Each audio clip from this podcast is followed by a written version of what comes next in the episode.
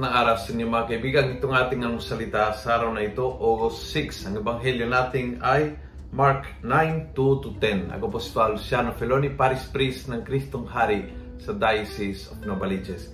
Sabi ng ebanghelyo, 6 days after Jesus took with him Peter, James, and John and led them up a high mountain. There, his appearance was changed before their eyes. Minsan kasi, kailangan lumayo.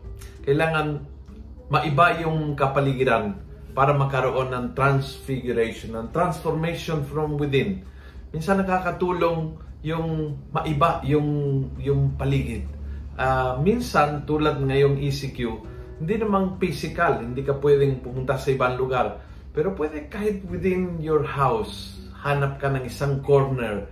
Yun ang magiging transfiguration corner. Doon sa lugar na yan, you sit down there, you pray there, at doon nakaroon ng transformation mula sa kalooban. Mahalaga sa ating na mayroon tayong mga place kung saan tayo nakakaroon ng pagpapanibago.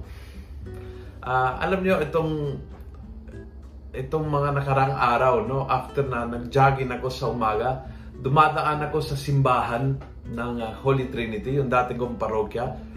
Sarado pa kasi very early in the morning. Umuupo lang ako sa may pintuan. And it's a beautiful experience. Yung tipong naiba yung lugar, naiba yung setup. Alam mo na andyan ang Panginoon sa loob. Kahit hindi ka pumasok o magdasal o basta yung experience na lumayo, na iba ang lugar, doon nagaganap yung pagbabagong anyo.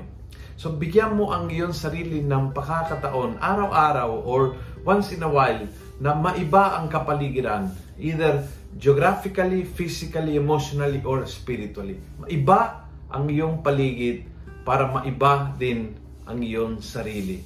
Tulad po ng nangyari kay Jesus. Lumayo ng kaunti at nagbagong anyo ang kanyang itsura. Kung nagustuhan mo ang video nito, pass it on.